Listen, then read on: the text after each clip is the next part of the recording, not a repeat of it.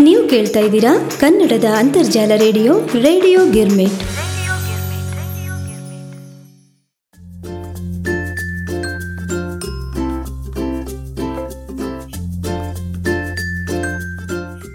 ಮುದ್ದು ಮುದ್ದು ಮಕ್ಕಳಿಗೆ ಪುಟ್ಟು ಪುಟಾಣಿ ಗೆಳೆಯ ಗೆಳತಿಯರಿಗೆ ನಿಮ್ಮ ಮೆಚ್ಚಿನ ಚಿಣ್ಣರ ಕಥಾಗುಚ್ಚ ಕಾರ್ಯಕ್ರಮಕ್ಕೆ ನಿಮ್ಮ ಪ್ರೀತಿಯ ಉಮಾ ಭಾತ್ಕಂಡೆಯ ಸ್ವಾಗತ. ಪುಟಾಣಿ ಮಕ್ಕಳೇ ಕಥೆಗಾಗಿ ಕಾಯ್ತಾ ಇದ್ದೀರಲ್ವಾ? ಕಳೆದ ನಾಲ್ಕೈದು ಸಂಚಿಕೆಗಳಲ್ಲಿ ನೀವೆಲ್ಲ ವಿಕ್ರಮ್ ಬೇತಾಳನ್ ಕಥೆಗಳನ್ನು ಕೇಳ್ತಾ ಇದ್ದೀರಿ. ಹೇಗನ್ನಿಸ್ತಾ ಇದೆ ಕಥೆ? ಹಾಂ, ತುಂಬ ಮಜಾ ಅನ್ಸುತ್ತಲ್ವಾ? ಹೌದು, ಯಾಕಂದ್ರೆ ವಿಕ್ರಮ ಬೇತಾಳ ಈ ಹೆಸರು ಕೇಳಿದ ತಕ್ಷಣನೇ ಏನೋ ಒಂಥರ ಕಥೆ ಕೇಳೋ ಕುತೂಹಲ ಅನ್ಸುತ್ತೆ. ಅಷ್ಟೇ ಅಲ್ಲ ಪುಟಾಣಿ ಮಕ್ಕಳೇ, ಈ ಕಥೆಗಳು ತುಂಬ ನೀತಿಯುಕ್ತವಾದ ಕಥೆಗಳು. ಮತ್ತು ನಮ್ಮ ಜ್ಞಾನದ ಮಟ್ಟವನ್ನು ಹೆಚ್ಚಿಸ್ತಕ್ಕಂಥ ಕಥೆಗಳು. ನೀವೇ ಕೇಳಿದ್ರಲ್ಲ, ವಿಕ್ರಮಾದಿತ್ಯ ಎಷ್ಟು ಜಾಣ ಇದ್ದ, ಹೇಗೆ ಉತ್ತರವನ್ನು ಸರಿಯಾಗಿ ಹೇಳ್ತಾ ಇದ್ದ, ವಿವೇಚನೆಯಿಂದ, ಯುಕ್ತಿಯಿಂದ ಹೇಗೆ ಅವನು ನಿರ್ಧಾರ ತೆಗೆದುಕೊಳ್ತಾ ಇದ್ದ ಅಂತ. ಪುಟಾಣಿ ಮಕ್ಕಳೇ ನೀವು ಅಷ್ಟೇ, ಹೀಗೆ ಜಾಣರಾಗಬೇಕು ಅಂತ ಹೇಳಿ ಉತ್ತಮವಾದ ಕಥೆಗಳನ್ನು ತಮಗಾಗಿ ನಾನು ತಂದಿದ್ದೀನಿ. ಸರಿ ಹಾಗಾದರೆ ಇಂದಿನ ಚಿಣ್ಣರ ಕಥಾಗುಚ್ಚದ ಕಥೆಯನ್ನು ಪ್ರಾರಂಭ ಮಾಡೋಣ? ಹಾಂ, ಇವತ್ತು ಅಷ್ಟೇ. ವಿಕ್ರಮ್ ಬೇತಾಳನ ಕಥೆಯಲ್ಲಿನ ಒಂದು ಕಥೆನ ನಾನು ನಿಮಗೆ ಹೇಳ್ತಾ ಇದ್ದೀನಿ. ಕಥೆ ಹೆಸರು ಏನು ಗೊತ್ತಾ? ಮಂತ್ರಿ ಸತ್ಯಮಣಿ ಅಂತ. ತುಂಬ ಚೆನ್ನಾಗಿದೆ ಕತೆ ಅದಕ್ಕೆ ಎಲ್ಲೂ ಮಿಸ್ ಕಾಡ್ದೇ ಇರೋ ಹಾಗೆ ಕೂತು ನೀವೆಲ್ಲ ಕೇಳಬೇಕು, ಸರಿನಾ? ಹಾಂ, ಸರಿ ಈಗ ಕಥೆಗೆ ಬರೋಣ. ಕಥೆಗೆ ಬರೋದಕ್ಕಿಂತ ಮುಂಚೆ ನೀವೆಲ್ಲ ನೆನಪು ಮಾಡ್ಕೊಳ್ಬೇಕಾಗಿದ್ದು ಏನು ಹೇಳ್ರಿ? ಹಾಂ, ಸರಿಯಾಗಿ ಹೇಳಿದ್ರಿ. ವಿಕ್ರಮಾದಿತ್ಯ ಬರ್ತಾನೆ. ಬೇತಾಳ ಅರಳಿ ಮರದ ಮೇಲೆ ತಲೆ ಕೆಳಗಾಗಿ ಜೋತಾಡ್ತಾ ಇರುತ್ತೆ. ಅದನ್ನ ವಿಕ್ರಮಾದಿತ್ಯ ಎಳೆದು ಹೆಗಲ್ ಮೇಲೆ ಹಾಕ್ಕೊಂಡು ತನ್ನ ರಾಜಧಾನಿ ಕಡೆ ಹೊರಡ್ತಾನೆ. ಇದೆಲ್ಲ ನಿಮಗೆ ಗೊತ್ತಲ್ವಾ? ಹ್ಮ್, ಸರಿ. ಹಾಗಾದ್ರೆ ಈಗಲೂ ಸಹ ವಿಕ್ರಮಾದಿತ್ಯ ಅದನ್ನೇ ಮಾಡ್ದ. ಸರಿ, ಬೇತಾಳನೇನೋ ಬೆನ್ ಮೇಲೆ ಹಾಕ್ಕೊಂಡ. ಆದರೆ ನಿಮಗೆಲ್ಲ ಗೊತ್ತಲ್ಲ, ದಾರಿ ಮಧ್ಯೆ ತುಂಬ ದಟ್ಟ ಕಾಡಿತ್ತು. ಆ ಕಾಡನ್ನು ದಾಟ್ಕೊಂಡು ರಾಜಧಾನಿಗೆ ಹೋಗ್ಬೇಕಂದ್ರೆ ತುಂಬ ಸಮಯ ಬೇಕು. ನಡ್ಕೊಂಡು ಸುಮ್ಮನೆ ಹೋಗ್ತಾ ಇದ್ರೆ ಬೇಸರ ಆಗಲ್ವಾ? ಅದಕ್ಕೆ ಬೇತಾಳ ಏನು ಹೇಳುತ್ತೆ? ಕತೆ ಹೇಳ್ತೀನಿ ಅಂತ ಹೇಳುತ್ತೆ. ಈಗಲೂ ಹಾಗೆ ಹೇಳ್ತು ಬೇತಾಳ. ರಾಜ ವಿಕ್ರಮಾದಿತ್ಯ, ಕೇಳು. ಪದೇ ಪದೇ ತಪ್ಪಿಸ್ಕೊಳ್ತಾ ಇರೋ ನನ್ನಿಂದಾಗಿ ನೀನು ಭಾಳ ದಂಡಿದೀಯಾ ಅಂತ ಕಾಣುತ್ತೆ. ಅದಕ್ಕೆ ನಿನ್ನ ಮನಃಶಾಂತಿಗೆ ನಾನು ಇನ್ನೊಂದು ಕತೆ ಹೇಳ್ತೀನಿ. ಆ ಆ ಕಥೆನ ನೀನು ಗಮನ ಇಟ್ಟು ಕೇಳು. ಕಥೆ ಮುಗಿದ್ಮೇಲೆ ಪ್ರಶ್ನೆ ಕೇಳ್ತೀನಿ. ಉತ್ತರ ಕೊಡದೇ ಇದ್ರೆ ಏನಾಗುತ್ತೆ ಹೇಳಿ ಮಕ್ಕಳೇ? ಬೇತಾಳ ಏನು ಹೇಳುತ್ತೆ? ಹಾ ನಿನ್ನ ತಲೆನ ಕಡಿದು ಚೂರ್ ಚೂರ್ ಮಾಡಿಬಿಡ್ತೀನಿ ಅಂತ ಹೇಳುತ್ತೆ. ಅಲ್ವಾ? ಹಾಗೆ ಹೇಳ್ತು. ಸರಿ, ಕಥೆ ಪ್ರಾರಂಭ ಮಾಡಿಬಿಡೋಣ. ಒಂದು ಕಾಲದಲ್ಲಿ, ಅಂದರೆ ತುಂಬ ಹಿಂದಿನ ಒಂದು ಕಾಲದಲ್ಲಿ, ರಾಜ ವೀರಭದ್ರ ಅಂತ ಇದ್ದ. ಅವನ ಊರು ಪುಣ್ಯಾಪುರ ಅಂತ. ಆ ಊರಿನಲ್ಲಿ ಅವನು ಆಳ್ತಾ ಇದ್ದ. ಆ ದೊರೆ ಇದ್ನಲ್ಲ ವೀರಭದ್ರ, ತುಂಬ ಶಕ್ತಿವಂತ ಇದ್ದ. ಅಷ್ಟೇ ಅಲ್ಲ, ತುಂಬ ಒಳ್ಳೆ ಮನಸ್ಸಿನವನಿದ್ದ. ಎಲ್ಲರಿಗೂ ದಾನ ಮಾಡ್ತಾ ಇದ್ದ, ಧರ್ಮ ಮಾಡ್ತಾ ಇದ್ದ. ಯಾರು ಅವನಿಗೆ ಏನು ಬೇಡಿ ಬರ್ತಾರೆ, ಅವರಿಗೆ ಖಾಲಿ ಕಳಿಸ್ತಾ ಇದ್ದಿಲ್ಲ. ಅವರಿಗೇನಾದರೂ ಕೊಟ್ಟೇ ಕಳಿಸ್ತಾ ಇದ್ದ. ಆ ರಾಜ ಇಷ್ಟು ಒಳ್ಳೆಯವನಾಗಿದ್ದಕ್ಕೇನೆ ಪ್ರಜೆಗಳೆಲ್ಲ ತುಂಬ ಸುಖವಾಗಿದ್ರು. ಅಷ್ಟೇ ಅಲ್ಲ ಪ್ರಜೆಗಳು ರಾಜನಿಗೆ ತುಂಬ ಪ್ರೀತಿಸ್ತಾ ಇದ್ರು. ಆ ರಾಜನಿಗೆ ಒಬ್ಬ ತುಂಬ ಪ್ರಾಮಾಣಿಕನಾದ ಮಂತ್ರಿ ಇದ್ದ. ಅವನ ಹೆಸರೇನು ಗೊತ್ತಾ? ಸತ್ಯಮಣಿ ಅಂತ. ಆ ಸತ್ಯಮಣಿ ತುಂಬ ಒಳ್ಳೆಯವನು. ಸರಿ, ರಾಜನಿಗೆ ಸತ್ಯಮಣಿ ತುಂಬ ಹಚ್ಕೊಂಡಿದ್ದ. ಒಂದಿನ ಸತ್ಯಮಣಿ ಏನು ಮಾಡ್ದ? ರಾಜನ ಮುಂದೆ ಬಂದು, ಮಹಾಪ್ರಭು, ನಾನು ತೀರ್ಥಯಾತ್ರೆಗೆ ಹೋಗಬೇಕು ಅಂತ ಇದ್ದೀನಿ. ನನಗೆ ನಿಮ್ಮ ಅನುಮತಿ ಬೇಕು. ಹಾಗೆ ನಿಮ್ಮ ಆಶೀರ್ವಾದನೂ ಬೇಕು ಅಂತ ವಿನಂತಿಸ್ಕೊಂಡ. ರಾಜ ವೀರಭದ್ರಂಗೆ ತುಂಬ ಖುಷಿಯಾಗ್ಬಿಡ್ತು. ಯಾಕಂದರೆ ಮೊದಲೇ ಸತ್ಯಮಣಿ ಮೇಲೆ ತುಂಬ ಪ್ರೀತಿ ರಾಜನಿಗೆ. ಸರಿ, ಕೂಡಲೇ ರಾಜ ಏನು ಹೇಳ್ದ, ಸತ್ಯಮಣಿ, ತೀರ್ಥಯಾತ್ರೆಗೆ ಆರಾಮಾಗಿ ಹೋಗ್ಬಾ ನೀನು ಅಂತ ಆಗಿಂದಾಗೆ ಅವನಿಗೆ ಅನುಮತಿನ ಕೊಟ್ಬಿಟ್ಟ. ಸರಿ, ರಾಜನ ಅನುಮತಿ ಪಡ್ಕೊಂಡು ಸತ್ಯಮಣಿ ತೀರ್ಥಯಾತ್ರೆಗೆ ಹೊರಟ. ಹೀಗೆ ತೀರ್ಥಯಾತ್ರೆ ಹೋಗುವಾಗ ಒಂದಿನ ಸತ್ಯಮಣಿ ಒಂದು ಸಮುದ್ರದ ತೀರವನ್ನು ತಲುಪಿದ. ಆ ದೊಡ್ಡದಾದ ಸಮುದ್ರ, ಆ ಸಮುದ್ರದ ಕಡೆಯಿಂದ ತೇಲಿ ತೇಲಿ ಬರ್ತಾ ಇದ್ದ ದೊಡ್ಡ ದೊಡ್ಡ ಅಲೆಗಳು ಎಲ್ಲ ನೋಡಿ ಸತ್ಯಮಣಿಗೆ ತುಂಬ ಸಂತೋಷ ಆಗ್ಬಿಡ್ತು. ಅಬ್ಬಾ, ಈ ದೃಶ್ಯ ಎಷ್ಟು ಚೆನ್ನಾಗಿದೆಯಲ್ಲ. ಅಬ್ಬಾ ದೇವ್ರೆ, ಈ ದೃಶ್ಯ ನೋಡಲಿಕ್ಕೆ ನಾನು ಈ ಒಂದು ರಾತ್ರಿ ಈ ಸಮುದ್ರದ ತೀರದಲ್ಲೇ ಇರಬೇಕು ಅಂತ ಹೇಳಿ ತುಂಬ ಇಷ್ಟ ಆಗಿ ಸತ್ಯಮಣಿ ಅಲ್ಲೇ ಉಳ್ಕೊಂಡ್ಬಿಟ್ಟ.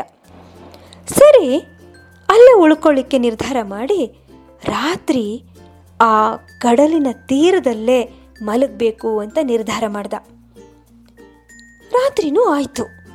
ಆದರೆ ಮಧ್ಯರಾತ್ರಿ ಆಗ್ತಿದ್ದಾಗೆ ಒಂದು ಆಶ್ಚರ್ಯಕರ ಸಂಗತಿ ನಡೀತು ಪುಟಾಣಿ ಮಕ್ಕಳೇ ಏನು ಗೊತ್ತಾ? ಒಂದು ಫಳ ಫಳ ಫಳ ಫಳ ಹೊಳಿತಾ ಇರೋ ಮರ ನಿಧಾನವಾಗಿ ಸಮುದ್ರದ ಆಳದಿಂದ ಮೇಲೆ ತಾನೇ ಬರ್ಲಿಕ್ಕೆ ಶುರುವಾಯಿತು. ಅಷ್ಟೇ ಅಲ್ಲ, ಆ ಮರದ ಎಲೆಗಳು ಬಂಗಾರದಿಂದ ತಳತಳ ಅಂತ ನಳನಳಿಸ್ತಾ ಇತ್ತು. ಹೂವು, ಹಣ್ಣುಗಳೆಲ್ಲ ಏನಿತ್ತು ಗೊತ್ತಾ? ನೀಲಮಣಿ, ಮುತ್ತು, ರತ್ನ ವಜ್ರದಿಂದ ಕೂಡಿತ್ತು ಆ ಮರ. ಆದರೆ ಅತಿ ವಿಚಿತ್ರ ಸಂಗತಿ ಏನಪ್ಪ ಅಂದರೆ, ಆ ಮರದ ಕೊಂಬೆ ಒಂದ್ರ ಮೇಲೆ ಒಬ್ಬ ಸುಂದರವಾದ ತರುಣಿ ತಂಬೂರಿ ಹಿಡ್ಕೊಂಡು ಟಿಂಗ್ ಟಿಂಗ್ ಟಿಂಗ್ ಅಂತ ನುಡಿಸ್ಕೋತ ಕೂತಿದ್ಲು. ಸ್ವಲ್ಪ ಹೊತ್ತಿನ ನಂತರ ಆ ಬಂಗಾರದ ಪ್ರಕಾಶವಾದ ಮರ ಇದೆಯಲ್ಲ ಆ ಮರದ ಸಮೇತ ಆ ಚಲುವೆ ನೀರಿನೊಳಗೆ ಮುಳುಗಿ ಒಳಗೆ ಹೋಗ್ಬಿಟ್ಲು. ಸರಿ, ಇಷ್ಟೆಲ್ಲ ಆಯ್ತಾ ರಾತ್ರೆ? ಮಾರನೇ ದಿನ ಮಂತ್ರಿ ಸತ್ಯಮಣಿ ಮತ್ತೊಮ್ಮೆ ಅದೇ ಕಡಲ ತೀರಕ್ಕೆ ಹೋಗಿ ಮರ ಮೇಲೇಳೋದನ್ನ ಕಾಯ್ಕೊಂಡು ನೋಡಬೇಕು ಅಂತ ನಿರ್ಧಾರ ಮಾಡ್ದ. ಸರಿ, ಮತ್ತೆ ರಾತ್ರಿಯಲ್ಲಿ ಹೋದ. ಹೋದ ತಕ್ಷಣ ಮತ್ತೆ ನೆನ್ನೆ ಆಗಿತ್ತಲ್ಲ? ಹಾಗೆ ಮರ ನಿಧಾನವಾಗಿ ಸಮುದ್ರದ ಒಳಗಿಂದ ಮೇಲ್ ಬರ್ತಾ ಇತ್ತು. ಆವಾಗ ಸತ್ಯಮಣಿ ಏನು ಮಾಡ್ದ ಗೊತ್ತಾ ಪುಟಾಣಿ ಮಕ್ಕಳೇ ಥಡಲ್ ಅಂತ ಸಮುದ್ರದಲ್ಲಿ ಜಿಗಿದು ಈಜ್ತಾ ಈಜ್ತಾ ಈಜ್ತಾ ಆ ಮರ ಇತ್ತಲ್ಲ, ಆ ಮರದ ಹತ್ರ ಹೋದ. ಹೋಗಿ ಆ ತಂಬೂರಿ ನುಡಿಸ್ತಾ ಇದ್ಲಲ್ಲ? ಹಾ ಆ ತರುಣಿ ಹತ್ರ ಹೋಗಿ ಕೇಳ್ದ, ಯಾರು ನೀನು? ಇಲ್ಲಿ ಏನು ಮಾಡ್ತಾ ಇದೀಯಾ? ಅಂತ ಕೇಳ್ದ. ಆದರೆ ಆ ತರುಣಿ ಇದ್ಲಲ್ಲ, ಇವನು ಕೇಳಿದ ಪ್ರಶ್ನೆಗೆ ಉತ್ತರ ಕೊಡ್ಬೇಕು ತಾನೆ? ಉತ್ತರನೇ ಕೊಡಲಿಲ್ಲ. ಬದಲಾಗಿ ಏನು ಮಾಡಿದ್ಲು ಗೊತ್ತಾ? ನೀರಿನಲ್ಲಿ ಧುಡುಮ್ ಅಂತ ಧುಮುಕಿ ಒಳಗೆ ಹೋಗ್ಬಿಟ್ಲು. ಛೇ, ಈ ವಿಚಿತ್ರ ಘಟನೆ ನೋಡಿ ಆ ಮಂತ್ರಿ ಸತ್ಯಮಣಿ ಇದ್ನಲ್ಲ ಅವನಿಗೆ ತುಂಬ ಏನೋ ಬೇಸರ ಆಗ್ಬಿಡ್ತು. ಅಷ್ಟೇ ಸುಮ್ಮನಾಗ್ಲಿಲ್ಲ ಆ ಮಂತ್ರಿ. ಓಹ್ ಇದು ಏನೋ ಇದೆ? ಇದನ್ನು ತಿಳ್ಕೊಳ್ಳೇಬೇಕು ಅಂತ ಹೇಳಿ ಅವನಿಗೆ ಅದ್ರ ಬಗ್ಗೆ ತುಂಬ ಕುತೂಹಲ ಉಂಟಾಗ್ಬಿಡ್ತು. ಆವಾಗ ಅವನೇನು ಮಾಡ್ದ? ತನ್ನ ತೀರ್ಥಯಾತ್ರೆನ ಪೂರ್ತಿ ಮಾಡಲಾರ್ದಂಗೆ ರಾಜನ ಆಸ್ಥಾನಕ್ಕೆ ಧಾವಿಸ್ಕೊತ ಓಡ್ ಬಂದ ರಾಜನ ಹತ್ರ ತನಗಾಗಿದ್ದ ಅನುಭವನೆಲ್ಲ ಹೇಳಿ ತನ್ನ ಬಯಕೆ ಏನು ಅನ್ನೋದನ್ನ ರಾಜನ ಮುಂದೆ ಹೇಳ್ದ. ಸರಿ, ಇದನ್ನೆಲ್ಲ ಹೇಳಿದ ತಕ್ಷಣ ರಾಜನಿಗೆ, ಅಬ್ಬಾ, ಆ ಮರದಲ್ಲಿ ಇಷ್ಟೆಲ್ಲ ಆಭರಣಗಳಿತ್ತ? ಹೀಗೆಲ್ಲ ಇತ್ತ? ಬಂಗಾರದ ಎಲೆಗಳಿತ್ತ? ಹೇಗಾದರೂ ಮಾಡಿ ಅದನ್ನು ನೋಡಬೇಕು ಅಂತ ರಾಜನಿಗೆ ತುಂಬ ಆಸೆ ಆಗ್ಬಿಡ್ತು. ಸರಿ ಆದರೆ ಆವಾಗ ರಾತ್ರಿ ಆಗಿಬಿಟ್ಟಿತ್ತು. ರಾತ್ರಿ ಆದಾಗ ಅವನೇನು ಮಾಡ್ದ? ಏನಾದರೂ ಆಗಲಿ, ಆ ಸಮುದ್ರದ ಕಡೆ ಹೋಗೇ ಬಿಡೋಣ ಅಂತ ಹೇಳಿ ಸತ್ಯಮಣಿನ ಕರ್ಕೊಂಡು ಸಮುದ್ರ ತೀರಕ್ಕೆ ಹೋದ. ಸರಿ, ರಾಜ ಆ ಸಮುದ್ರ ತೀರದ ಹತ್ರ ಹೋಗಿ ಆ ಮರ ಯಾವಾಗ ಮೇಲೇಳುತ್ತೆ ನೋಡೋಣ ಅಂತ ಕಾಯ್ತಾ ಕುತ್ಕೊಂಡ. ಸ್ವಲ್ಪ ಹೊತ್ತಿಗಂದ್ರೆ ಪುಟಾಣಿ ಮಕ್ಕಳೇ ಆ ಆಭರಣದ ಮರ ಇತ್ತಲ್ಲ, ಅದು ನಿಧಾನವಾಗಿ ಸಮುದ್ರದ ಆಳದಿಂದ ಮೇಲೇಳ್ತಾ ಇತ್ತು. ಅದನ್ನ ನೋಡಿದ ತಕ್ಷಣ ರಾಜ ಸತ್ಯಮಣಿಗೆ ಹೇಳ್ದ, ನೋಡು ಸತ್ಯಮಣಿ, ನೀನು ಈ ತೀರದಲ್ಲೇನೆ ಕುತ್ಕೊಂಡಿರು. ನಾನು ಹೀಗೆ ಹೋಗಿ ಹಾಗೆ ಬಂದ್ಬಿಡ್ತೀನಿ, ಅಂತ ಹೇಳ್ದ. ಹೇಳ್ದವನೇ ಏನ್ ಮಾಡ್ದ ಗೊತ್ತಾ ಮಕ್ಕಳೇ? ಧುಡುಮ್ ಅಂತ ಸಮುದ್ರದಲ್ಲಿ ಧುಮುಕಿ ಈಜ್ತಾ ಈಜ್ತಾ ಈಜ್ತಾ ಆ ಮರ ಬರ್ತಾ ಇತ್ತಲ್ಲ. ಆಭರಣದ ಮರ ಅದರ ಕಡೆ ಹೋದ. ಸರಿ ಯಥಾ ಪ್ರಕಾರ ಆ ಸುಂದರವಾದ ಮನಮೋಹಕ ಕನ್ಯೆ ಇದ್ಲಲ್ಲ ಹಾ, ಅವಳು ಆ ಮರದ ಟೊಂಗಿ ಮೇಲೆ ಕೂತ್ಕೊಂಡು ತಂಬೂರಿ ನುಡಿಸ್ತಾ ಇದ್ಲು. ಇದನ್ನ ನೋಡಿದ ತಕ್ಷಣ ರಾಜ ಬಾ ಅಂತ ಆಶ್ಚರ್ಯದಿಂದ ಅವಳ ಹತ್ರ ಹೋಗಿ, ರಾಜ, ಆ ಕನ್ನಿಕೆನ ಕೇಳ್ದ. ಯಾರು ನೀನು? ಈ ಸಮುದ್ರದಲ್ಲಿ ಏನ್ ಮಾಡ್ತಾ ಇದೀಯಾ ಅಂತ. ಆಗ ಆ ಕನ್ನಿಕೆ ಹೇಳ್ತಾಳೆ, ಮಹಾರಾಜ, ನೀನು ನನ್ನನ್ನು ಮದುವೆ ಆಗಲಿಕ್ಕೆ ತುಂಬ ಆಸೆ ಪಡ್ತಾ ಇದೀಯಾ ಅಂತ ನನಗೆ ಗೊತ್ತಾಗ್ಲಿಕ್ಕತ್ತದ ಆದರೆ ಅದು ಸಾಧ್ಯ ಆಗಬೇಕಾದ್ರೆ ನೀನು ಈಗ ಬರೋ ಅಮಾವಾಸ್ಯೆ ತನಕ ಕಾಯಬೇಕಾಗುತ್ತೆ. ಯಾಕಂದ್ರೆ ಆಗ ಮಾತ್ರ ನಾನು ನಿನಗೆ ಮದುವೆ ಆಗಲಿಕ್ಕೆ ಸಾಧ್ಯ ಅಂತ ಹೇಳಿದ್ಲು. ಸರಿ, ಆ ತರುಣಿ ಇದ್ಲಲ್ಲ ತುಂಬ ಸುಂದರವಾದ ತರುಣಿ. ಆಕಿಂಗ್ ನೋಡಿದ ತಕ್ಷಣ ರಾಜ ಅವಳನ್ನೇ ಮದುವೆ ಆಗಬೇಕು ಅಂತ ಅವಳ ಪ್ರೀತಿನಲ್ಲಿ ಸಿಲುಕೊಂಡ್ಬಿಟ್ಟ. ಅದಕ್ಕೆ ಅವಳ ಮಾತಿಗೆ ತಕ್ಕ ಹಾಗೆ, ಆಯಿತು ಪರವಾಗಿಲ್ಲ, ಅಮಾವಾಸ್ಯೆ ತನಕ ಕಾದು, ಆಮೇಲೆ ನಿನ್ನನ್ನು ಮದುವೆ ಆಗ್ತೀನಿ ಅಂತ ರಾಜ ಹೇಳ್ದ. ಸರಿ, ಅಮಾವಾಸ್ಯೆ ಬಂತು. ಅಮಾವಾಸ್ಯೆ ದಿನ ಹೇಗಿರುತ್ತೆ ಗೊತ್ತಲ್ಲ ನಿಮಗೆ? ಕತ್ಲೋ ಕತ್ಲು. ಸರಿ, ಅಮಾವಾಸ್ಯೆ ದಿನ ಆಭರಣದ ಮರದ ಹತ್ರ ಇದ್ದಕ್ಕಿದ್ದ ಹಾಗೆ ಗೋಚರಿಸಿದ ಒಬ್ಬ ಕಪ್ಪು ರಾಕ್ಷಸ ಆ ಕನ್ನಿಕೆ ಇದ್ಲಲ್ಲ, ತುಂಬ ಸುಂದರವಾದ ಕನ್ನಿಕೆ. ಅವಳನ್ನ ಆಲಂಗಿಸ್ತಾ ಇದ್ದ. ಆದರೆ ಅವಳನ್ನ ಚುಂಬಿಸ್ಲಿಕ್ಕೆ ಅವನು ಮುಂದೆ ಬರ್ತಾ ಇದ್ದ. ರಾಜ ವೀರಭದ್ರ ಅವನನ್ನ ತಡೆದ. ರಾಜನ ನೋಡ್ತಾ ಇದ್ದ ಹಾಗೆ ಆ ರಾಕ್ಷಸನ್ ತುಂಬ ಸಿಟ್ಟು ಬಂದ್ಬಿಡ್ತು. ಅವನ ಮೇಲೆ ಯುದ್ಧ ಮಾಡ್ಲಿಕ್ಕೆ ಶುರು ಮಾಡಿಬಿಟ್ಟ ಆ ರಾಕ್ಷಸ. ಸರಿ ಇಬ್ಬರ ನಡುವೆ ಜೋರಾಗಿ ಯುದ್ಧ ನಡೀತು, ಹೋರಾಟ ನಡೀತು. ಕೊನೆಗೆ ರಾಜ ತನ್ನ ಖಡ್ಗ ತಗೊಂಡು ರಾಕ್ಷಸನ ತಲೆನ ಕಡ್ದು ಹಾಕ್ಬಿಟ್ಟ. ಸರಿ, ಇದೆಲ್ಲ ಮುಗಿದ್ಮೇಲೆ ರಾಕ್ಷಸ ಸತ್ತೋಗ್ಬಿಟ್ನಲ್ಲ, ಆವಾಗ ರಾಜ ವೀರಭದ್ರ ಹೇಳ್ದ, ಕನ್ನಿಕೆ, ರಾಕ್ಷಸ, ಕನ್ನಿಕೆ, ಈಗ ರಾಕ್ಷಸ ಸತ್ತೋಗಿದ್ದಾನೆ. ಈ ಆಭರಣದ ರಹಸ್ಯ ಏನು ಅಂತ ಈಗಲಾದರೂ ಹೇಳು ಅಂತ ಹೇಳ್ದ. ಆಗ ಕನ್ನಿಕೆ ಹೇಳ್ತಾಳೆ, ಮಹಾರಾಜ, ನಾನು ಗಂಧರ್ವ ವಿದ್ಯಾಸಾಗರ ರಾಜನ ಮಗಳು. ನನ್ನ ತಂದೆ ನನ್ನನ್ನು ತುಂಬ ಪ್ರೀತಿಸ್ತಾ ಇದ್ರು. ಅವ್ರು ಯಾವಾಗಲೂ ನಾನು ತಯಾರು ಮಾಡಿದ ಅಡುಗೆನೇ ಊಟ ಮಾಡ್ತಾಯಿದ್ರು ಅಷ್ಟೇ ಅಲ್ಲ, ಆ ಅಡುಗೆನ ನಾನೇ ಸ್ವತಃ ನನ್ನ ಕೈಯಿಂದ ಬಡಿಸಿದ್ರೆ ಮಾತ್ರ ಊಟ ಮಾಡ್ತಾ ಇದ್ರು.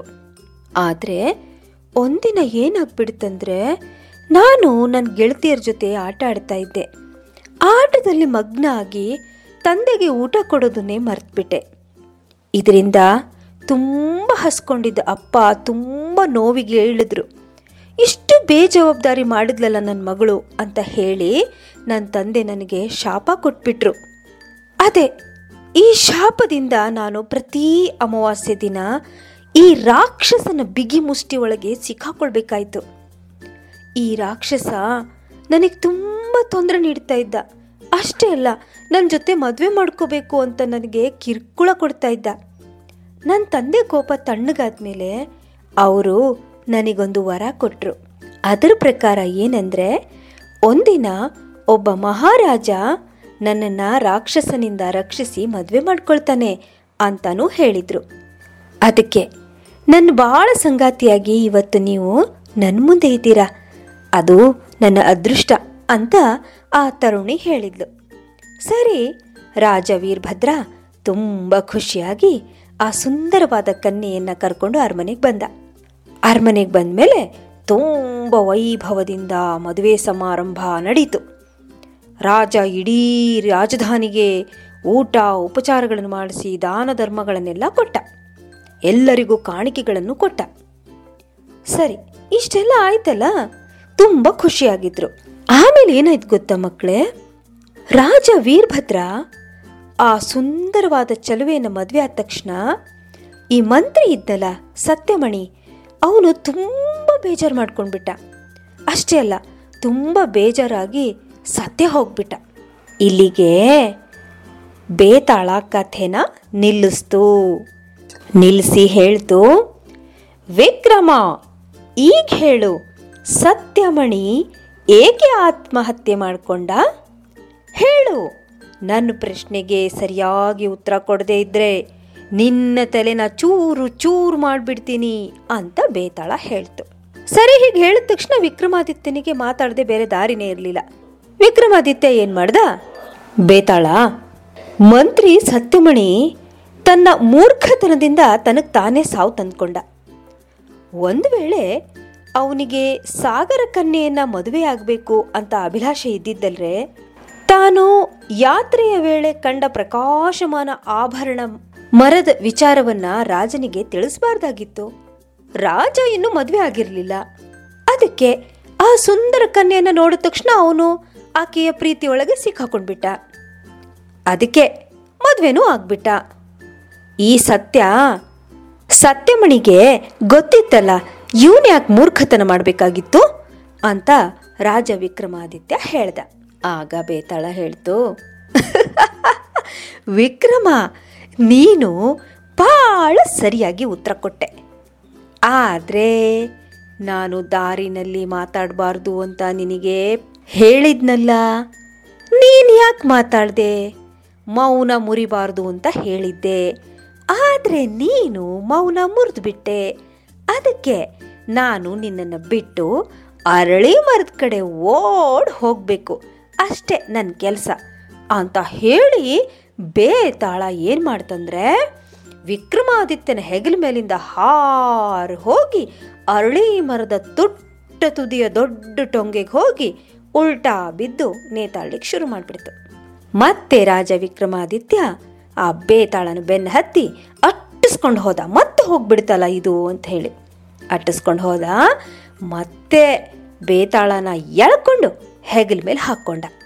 ಸರಿ, ಮತ್ತೆ ಹಾಗಾದ್ರೆ ಬೇತಾಳ ಮುಂದಿನ ಸಂಚಿಕೆಯಲ್ಲಿ ಯಾವ ಕತೆ ಹೇಳ್ತು ಅನ್ನೋದನ್ನ ನೋಡಿ ನಿಮಗೆ ನಾನು ಹೇಳ್ತೀನಿ. ಸರಿನಾ? ಇಂದಿನ ಚಿಣ್ಣರ ಕಥಾಗುಚ್ಚ ಕಾರ್ಯಕ್ರಮ ಇಲ್ಲಿಗೆ ಮುಕ್ತಾಯಗೊಳ್ಳುತ್ತದೆ. ಮುಂದಿನ ಸಂಚಿಕೆಯಲ್ಲಿ ಪುಟಾಣಿ ಮಕ್ಕಳಿಗೆ ಮತ್ತೊಂದು ಹೊಸ ಕಥೆಯೊಂದಿಗೆ ಭೇಟಿಯಾಗ್ತೇನೆ. ನಮಸ್ಕಾರಗಳು.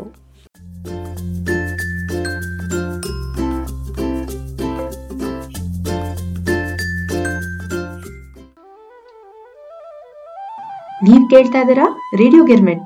ದಿನದ ಇಪ್ಪತ್ನಾಲ್ಕು ಗಂಟೆಗಳು, ವಾರದ ಏಳು ದಿನಗಳು. ನಿಮಗೆ ನಿಮ್ಮ ಅಚ್ಚುಮೆಚ್ಚಿನ ಕನ್ನಡ ಹಾಡುಗಳನ್ನು ಕೇಳಿಸುವಂತ ಏಕೈಕ online Kannada radio channel radio Girmit.